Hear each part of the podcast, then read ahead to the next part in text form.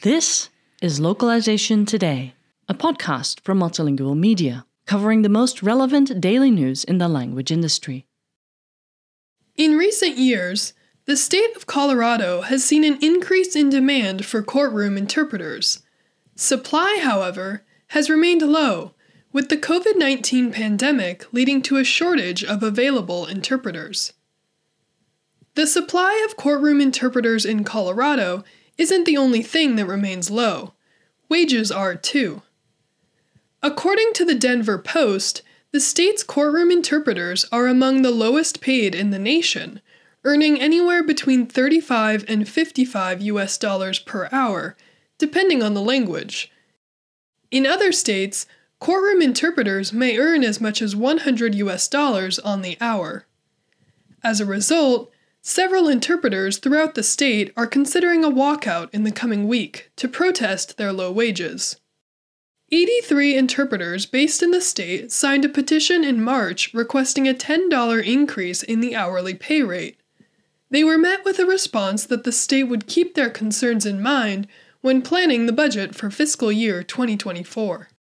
If the courtroom interpreters do indeed walk out next week, the Colorado Judicial Department told the Denver Post that the walkout would significantly impact the court system's workflow. Court cases that require an interpreter would not be able to move forward. We don't want to gum things up and have people not get their bond advisements and not have their constitutional rights, one interpreter told the Denver Post under the condition of anonymity. Our goal is to provide language access to non English speakers there's no malice in the interpreter group.